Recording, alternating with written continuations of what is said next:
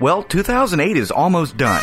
And like that in-law that dropped in for Christmas dinner then stayed through the weekend, I am ready to drop kick his ass down the stairs in the front of a crosstown bus. And this year, when I'm out partying with friends and we all hoist our glasses to toast that hopefully the next year will be better, I am so shutting the fuck up. Cause I said that last year, and apparently fate heard me and decided what I really needed was a kick in the nut.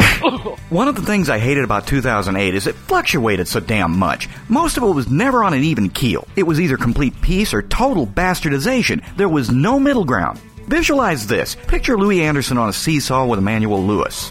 When Louie gets up to grab a hoagie, Emmanuel's ass hits the ground so hard that Michael Jackson can hear it in Israel, and believe me, he's listening for it.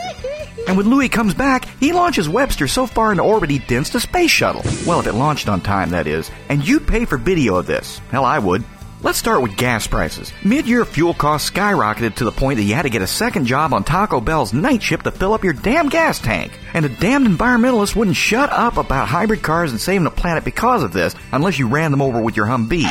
But notice when everyone did heed the call of nature and start bicycling and carpooling and all, gas prices dropped so low that grandma's now watering her begonias with unleaded. And where are the environmentalists now? Well, like most of us, their jobs got shifted to people in other countries who either worship cows or set them on fire. The unemployment rate reached such a high in this country that you can now list collecting unemployment on your resume as a vocation, right next to panhandling. And those same companies that canned your ass are the same ones putting out ads that say buy American. Good luck with that. The only thing this country seems to produce anymore is Pez. And when Pez comes in a falafel flavor, better cash in those stock certificates.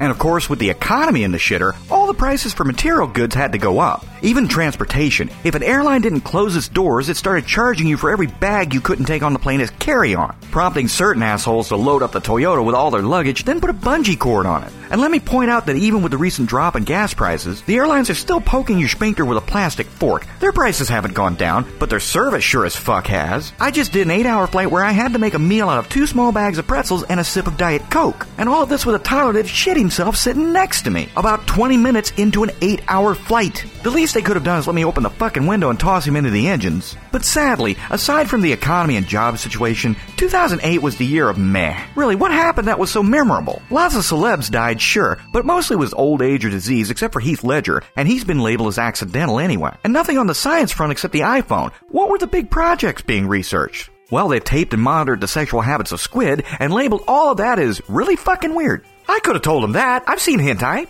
Oh, and also that bats apparently use low frequency bass notes and weird hissing and scratching noises to scare off predators. Well, that's nice to know. Nice to know that if Dougie Fresh ever gets locked in a cage with a tiger, he can escape a Siegfried and Roy style mauling by whipping out some beatboxing. Who is really being kept awake by these burning questions? Oh, and let's not forget the Large Hadron Collider. Sure, it was fun watching everyone run around worried about Armageddon, but what actually happened? It made it through one test, then broke the fuck down, same as my iPod. So basically, it's like everything else we've ever built. I hope like hell someone kept the receipt, but as with any other year, it did have some bright spots. George Lucas finally released Indiana Jones 4, and I, for one, am glad. It sucked ass, but now since George has officially squeezed the nuts of his two biggest franchises bone dry, maybe he'll go away now, unless Howard the Duck 2 is on the horizon. The price of Blu-ray players has dropped, a fact made even better now that you can get Blu-ray porn. Oh! And the election this year was one of the funniest things on TV since back when The Simpsons were actually relevant. You could tune in every day and see what the wacky and milfy Sarah Palin had done now. It hasn't been this great to be a comedian since the halcyon days of Danny Quayle, and people throughout the globe proved that with just a little alcohol and a couple of the right chromosomes, it's still a joy to laugh at your fellow man. Take the guy in Britain who tried to rob an ATM. Now you're probably thinking of holding someone up or trying to pry the thing open with a crowbar. No, this guy just said fuck it, grabbed the forklift, and then raised it and tried to crack it open by driving it and the forklift and himself over a 50 foot drop. I needed dry underwear after that, and this is why I only drink British pub ale. Those fuckers know how to live.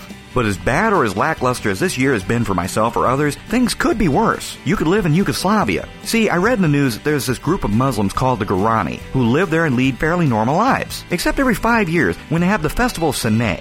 On this very special day, drinks are two for one, pity fucks are everywhere, and the chart topping event is that everyone brings out their toddlers and they have a mass circumcision. And it's all done by one guy with no anesthetic. Yes, Virginia, apparently there is a Santa Claus and he chops off peepees. You know what? I think I'd rather be unemployed. So this is Point T Weasel at point.freehos.com and movio.com saying good riddance 2008. I have no idea what 2009 is bringing with it, but at least I can say this. Maybe I'll vacation Yugoslavia this year. I've already been snipped.